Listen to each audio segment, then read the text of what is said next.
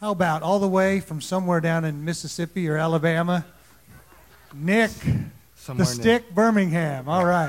that just came out of nowhere. I don't know. what- I hadn't heard that since about the sixth grade. Uh, that's been long. Love you too, man. You rock. Well, somewhere deep south. That's where I'm from. Couldn't tell by the accent. Uh, I get ragged about my accent, and I wonder, you know, I'm I'm I'm two miles from the Arkansas line. I grew up in Alabama. How can my accent be that much different than the people that surround me? I wanted to talk to you guys tonight about the process. You know, all of us in our life, at some point or other, we're going through a process. It's a continual thing that happens in our life, day in and day out. We just have to allow God to let us move, move in us. The title of the message tonight is Is It Time Yet? Anointed, but not appointed. Is it time yet? God, is it time yet? You anointed me, anointed, but not appointed. You know, in our society today we live in, we're taught to not be patient. Amen? Everything we do is instantaneous.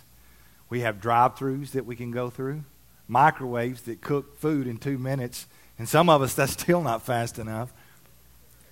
If you want a product from online, you buy it, you can have it overnight shipped and have the thing the next day.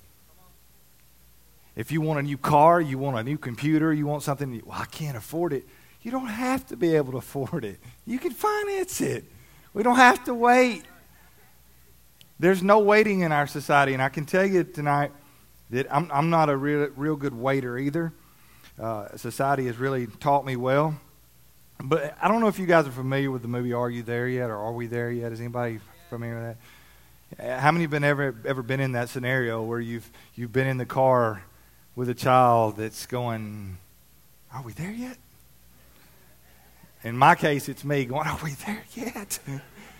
You spend all this time packing and putting your stuff in, in your suitcases and getting ready to go, and you, maybe you get up early in the morning and so you can beat the heat and beat the traffic. And, and five minutes into a six and a half, seven and a half hour trip, your kids are going, Are we there yet? Are we there yet? Are we there yet? I mean, like five minutes, five minutes, five minutes. You know, and the thing is, is society has taught us that we can't wait for anything. That there are steps between our, our current location and our destinations. There's A, B, C, and D in between there, and we have to take B and C to get to D. But with the excitement in our lives of the promise and the dream and the calling that God puts in our life, sometimes we just want to skip right past and go straight to D because we don't want to wait. And we're not ready to be at D because God needs to take us through B and C so that we can be ready. You know, but that's our nature. We want it and we want it now. We just don't have patience. And like I said, I'm not very good. I can, I can preach because I, I don't have patience. That's my wife.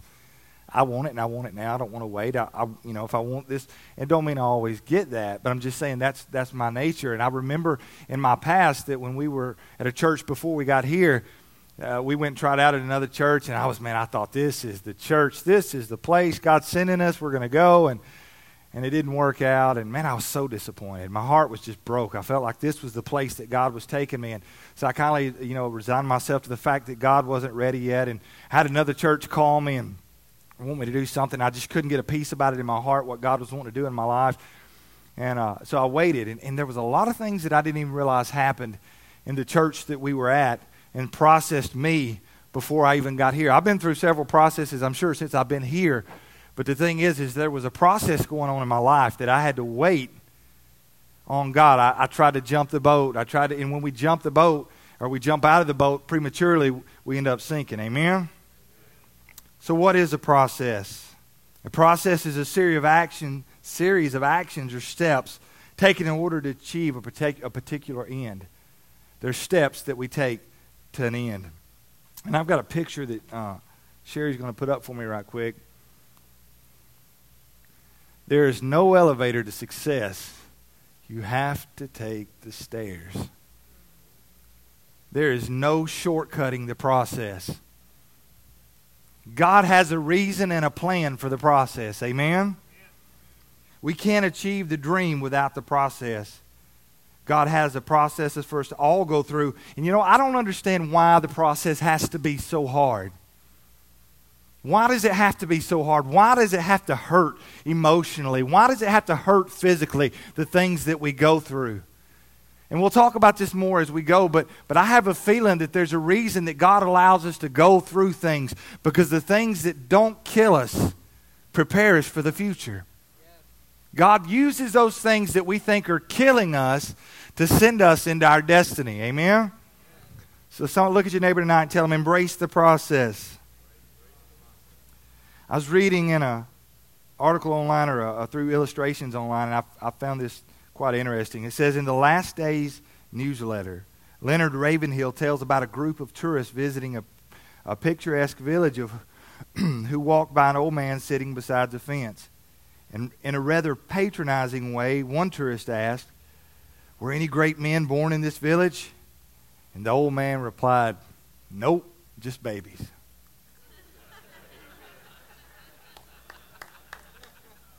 Hence the process. When you were born into this world, you didn't start out walking, talking, giving lectures at a college. You had to learn how to walk, and you had to learn how to talk, and you had to learn how to listen, write, read, and all these things that we, ha- we have to learn how to do. There's a process involved. And God uses a lot of things in our life to do that. But tonight, there are two particular Bible figures, people that I want to talk to you about, and that's David and Joseph. I talk about them a lot. They seem to really just keep circling through my mind. I don't know if it's because I, I relate to some of the things they went through, not in complete detail, but I'm just saying, you know, I relate to them as, as, as Bible characters. I was, ever, I was never in prison. I was, you know, I, I never killed a giant. You know, I can't, I can't, you know, I guess because everybody's, if they're a giant, they're a lot taller than I am. But, anyways, we're going to look at that tonight in their lives. And, and we're going to look at the anointing of David and go back to that title, anointed but not appointed. In, in 1 Samuel chapter 16 and verses 12 through 13, we're going to read that in just a second, but I'm going to give you a little precursor to what was going on. Samuel had just came to the house of Jesse, and, and he was looking to anoint the next king of Israel. And he comes up to uh, Jesse's children, and he goes through his, his oldest boy and his next boy and next boy till he gets to the last one. And, and when he gets to the last one, he's like, Is this all you got? because God hadn't God didn't give me a thumbs up on anybody. And you go, well, you know, I got one more, you know, and if I remember reading something correctly, I don't even think he called him by name. I got, I got one more kid out there somewhere. And he said, we're going to stand here until he gets back. So he sends off, and David comes back. And I'm going to read verse 13 right here. It says that then Samuel took the horn of oil and anointed him in the midst of his brothers. And the Spirit of the Lord rushed upon David from that day forward. And Samuel rose up and went to Ramah. God anointed him, but he wasn't ready to walk into the fullness of that anointing. We look at Joseph. Joseph is sold into slavery by his brothers. He finds himself in Potiphar's house. You know, and you wonder, well, what was the benefit of that? What was the things that he could have come away with that? You know, after he's, he's told him that he had a dream in Genesis, the Bible tells us in Genesis 37, verses 5 through 11, I'm not going to read the whole thing, but it said that Genesis, or it said that Joseph had a dream. And then, you know, his brothers hated him because they had a dream. And the reason they hated him because he said, hey, one day I'm going to rule over you. You know, and then he comes back again and says, hey, wait, I had another dream. And I'm, I'm going to rule over you. And the, his brothers hated him all that much more because of it. It says his daddy thought about it. He says, but his father kept these sayings in mind. God was with Joseph. And those were the, the points of anointing or dream or whatever you want to call it tonight. They were anointed for a purpose, but the time was not then. Joseph was a young man. There is no way in this world that he could have went and ruled by Pharaoh. There is no way that David could have led a nation at that age because he wasn't ready yet. There was a process that he had to go through. And that's what we're going to talk about tonight. There's three things that I want to focus on. There's the teaching aspect of the process. There's the testing, and then there's the dream, the result. What happens at the end of all this? And we're going to start there with David. If we, we look at the scripture right after David is anointed by Samuel, we find that uh, David is, ends up in Saul's house. He's an armor bearer and he's playing the harp because the evil spirit from the Lord has come upon him. And And we find him, he's there, and, and you wonder, maybe you don't, but I, am wondering, and I thought this to myself, and I looked through some commentaries to make sure that I wasn't going crazy. Uh, what was the significance right after right after he's been anointed he ends up in, in saul's house? What is the significance of that? What is what is the purpose? Why was he there? And and i, I want to call it the king's university. He went to school he said in the court of Saul, he learned how the inner workings of the, th- of the court happened. He was armor bearer for uh, Saul, so he probably w- went to battle with him some. He got to see all these things that he would not have seen had he been sitting in a, in a field somewhere watching sheep. Amen? So there was a reason for it. He was being taught to be a king, and he didn't even realize it yet. Then we find Joseph Joseph's been sold by his brothers. He ends up at Potiphar's house. Well, what's the significance there? Again, we're going to name it Potiphar's Prep School. I didn't come up by that myself. I found it. But, anyways, it's funny nonetheless. There was a time for schooling in his life. There was a place that he had to go and he had to get some education. You say, well, what kind of education did he get except that woman chasing him? Well, if you look if you look on further in Genesis, the Bible tells us in Genesis chapter 42 um, that Joseph, when his brothers did come to talk to him, that he talked to them through an interpreter, so he learned the language. He understood what they were saying. He learned the language. And when they came and ate with him, he sat separate because the Hebrews and the Egyptians didn't mesh. So he understood their culture. God was raising him up and he didn't even realize it. He's in Potiphar's house working hard as he can because the Bible says that everywhere that Joseph went, he rose to the top. He rose to the top. When he was in prison, he rose to the top. When he was uh, with Potiphar, he rose to the top. And that's amazing to me. And, and, and you know, maybe some point at that, in this juncture, you ever think, well, they're sitting back and wonder, well, I remember when Samuel anointed me. I wonder when that's going to happen. I wonder when that's going to come to pass. And when, when, it, when Joseph said, I remember having this great big dream, but look at me now. I'm sitting out in the shepherd's field for Potiphar, working my way up through the, the line, and now I'm taking care of, he eventually took care of his whole house. But the problem was, you know, or the thing was that he didn't possibly realize what was happening. And then we find him, the second portion is the testing. We're going to look at David again. That David had been through all these great things. God had done all these great things for David. He came to Saul's uh, house, learned how to be an armor bearer, learned to play. You know, he played music. Uh, he's kind of my kind of guy. Uh, he, he played music. He was a good dude.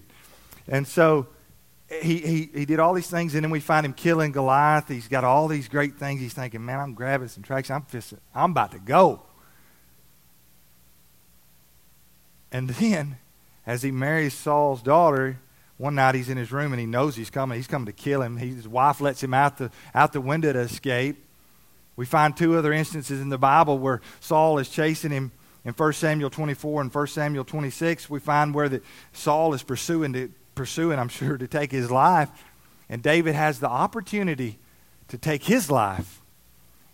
And we're going to stop there just a minute because I think that's significant. I think that that was a test that God was putting in his path. And why was that a test? Well, you just kill the man. Get on with it. But the thing is, is we begin to take things into our own hands and do it by ourselves, then we're going to fall flat of our face. But when we stand back and let God begin to move, if David had killed him, then David could have claimed the victory. But when God placed him in the place he was going, then God got the victory. Amen? We find uh, Joseph in prison. Why was he in prison? For something he didn't do. Something he didn't do and we find him talking to the cupbearer and the baker. You know, you know what? Being in prison, I don't care if you rise to the top, you've got to be hurt. Amen? Because this, I can't imagine it being fun in any kind of prison, no matter what position you have. And, and, and Joseph has these two guys coming. They're kind of downcast, and they've got all this stuff going on in their life. And He's like, well, what's going on? And he interprets their dream. You know, and he helps those guys even in the midst of what they're going through. And I can imagine that that had to have been possibly, maybe that was a test. What are you going to do in the midst of hurt? Are you going to help somebody still when you're hurting? Just because you're going through something don't mean we can't doesn't mean that we can't be nice to somebody, that we can't help. Even though we're hurting and broken and everything's going wrong in our life, we can still be nice and show the love of Christ. Amen? Even in the midst of the test and trial. I don't care about a, a test, having a test or trial or going through troubles and tribulation, but they happen. They're real. They're part of life. They're part of a process that help push us to where God has and the last part is the result. We look at the promise of God. We find David. David has taken the throne. Man, he I, maybe he feels like he's arrived. I don't know. I guess if I was king of something, I would think I've arrived. I would I would have. And Joseph, now Joseph is there, second in command to Pharaoh. Man, you got to think, man, man, I I have made it now. I am here you better stand back and watch because it's about to get good. Amen? but I don't think they had that attitude. If we get to the place where we feel like we've arrived and we feel like that we're here and we're really, really here, just because we see the fulfillment of the promise and the dream that God has in our life doesn't mean that He's finished with working on us. Amen? When, when Joseph got to Potter, uh, Pharaoh's house, and interpreted the dream, that was all good and fine because, hey, now I'm second in command, but hey, wait a minute, now I got to get this stuff together because I've got to save Egypt. There was another process that began. Another process that began. We can't fight the process, we have to embrace it. The process is different for all of us because the promise is different for all of us in Jeremiah 18, verses 2 through 4. says, So I went down to the potter's house, and there he was working at his wheel. And the vessel he was making of clay was spoiled in the potter's hand, and he reworked it into another vessel as he seemed good to the potter to do. You know, I wrote a song about this a long time ago about the potter's wheel. You've got the wheel, the lump of clay, and then the whole process you go through. God begins to push and prod, and we go through a process, and He says, "Oh, that don't feel good." No, don't touch that, God. Oh no, you can't have that, and so on and so forth. Amen. But we have to submit to the process if we want to be where God wants us. The last thing I'm going to read to you tonight, I got this from Anissa. I don't know how many know Anissa, um, but she she talked about this at the women's uh, women's conference and I condensed it some, but I thought this was really powerful. And she says that exchange is to replace, replace is to take place of. A butterfly is a remarkable creature. It will go through four stages before it reaches maturity the egg, the caterpillar, the cocoon, and then the adult. In each stage of growth, an exchange takes place. As a caterpillar, he continues to grow and get larger. He still looks the same, but he's increased in size. As a matter of fact, a caterpillar will eat one to two times its weight each day and shed its skin four to five times until the next stage of its life. A caterpillar is very limited in what it can do. Can't travel far because he's so small, doesn't crawl very fast, and this stage of his life only lasts 12 to 14 days. But you know, I bet that 12 to 14 days feels pretty long. So if he's going to be ready for the next stage, he has to overcome his limitations so that he, he is where he needs to be when it's time for life's next stage. Your circumstances do not change what God has said about you. Just because you're going through the testing and the trial and the tribulation doesn't change a it doesn't matter because God still said what God said. Amen? How does a caterpillar overcome his limitations? He builds a cocoon around himself and allows God to exchange his tiny, limited legs for beautiful, unlimited wings. He trusts God to take him through the next, to the next stage. What the caterpillar calls the end of the world, the master calls the butterfly. Richard Bach. When a caterpillar goes into the cocoon, there's a change that takes place a transformation. This is also a time of resting and just trusting God. Coming out of the cocoon, though, is not easy. It's a struggle. Here you've been resting and transforming, and you're who God needs you to be, but you're stuck in your comfortable place and you don't want to get out of it. You're afraid of the struggle. You get frustrated because of the struggle. Your struggle can be any number of things. You just fill in the blank tonight. But God is still calling you to come out of your comfort zone. He wants you to come out of the cocoon and be what He has transformed you to be. When a butterfly comes out of the cocoon, it's a struggle. He has to twist and turn and struggle to get out of his small opening. And if you were to see this happening, you would think, oh my, he's not going to make it. How many have seen friends before that you see them struggling, you see them going through something, and you just want to run to their rescue and just rip open whatever they're going through and pull them out? But if you see this happening, you would think, oh my, he's not going to make it. He needs help. But as he's struggling to get out of what is happening, his blood is being pumped into his wings. If you were to make the opening bigger so that it was such, wasn't such a struggle, what do you think would happen? Well, it definitely won't be a struggle to get out. But because there wasn't a struggle, there wasn't any testing, there wasn't any learning, there wasn't any progressing, there wasn't any blood pumped to his wings. So now his wings won't stretch out because they didn't get what they needed. They will stay shriveled up just like they were in the cocoon. And that butterfly will never fly and will eventually die. Without the struggle, there's no blood pumped into the wings. Without the blood, there's no flight. And without the flight, there's ultimate death.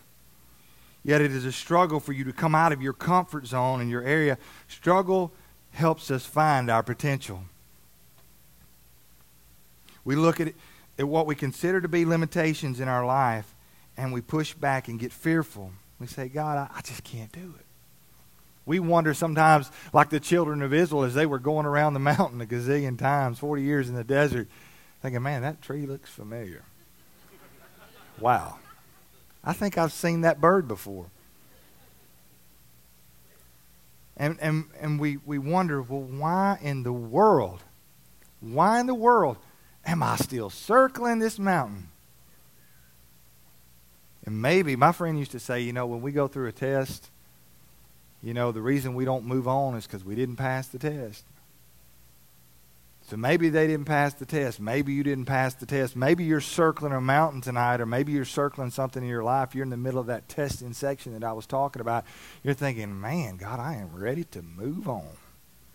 It hurts and it's painful. I'm just ready for the promise. I know what you said. I'm just ready. Just send it, God. Here I am. Come on. But he's saying, You're not listening. You're not listening. We got to go through the struggle, amen.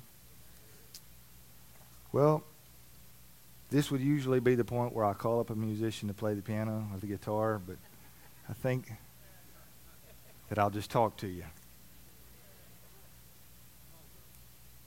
You know, tonight maybe you're here and you feel like God has given you this massive promise. Maybe it's not a massive promise. Maybe it's just a small promise.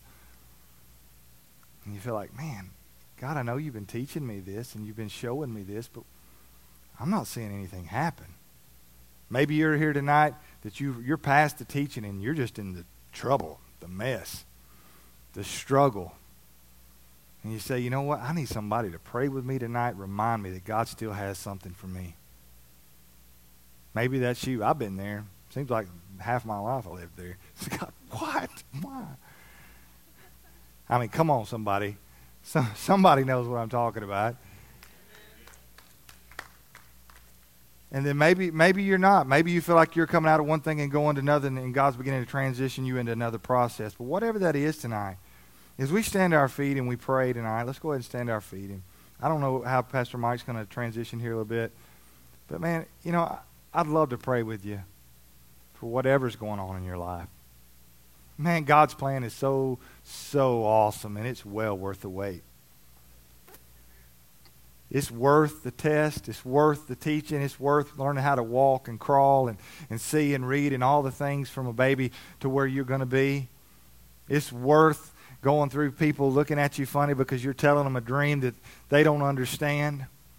And you're sitting there in the middle of the test and you wonder, but God, you said, you said to me that if I, you would. But it's not happening.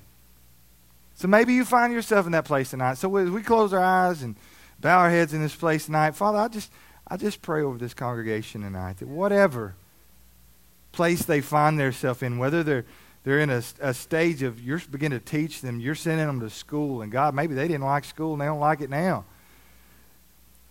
I just pray that their patience, God, would be made perfect in you.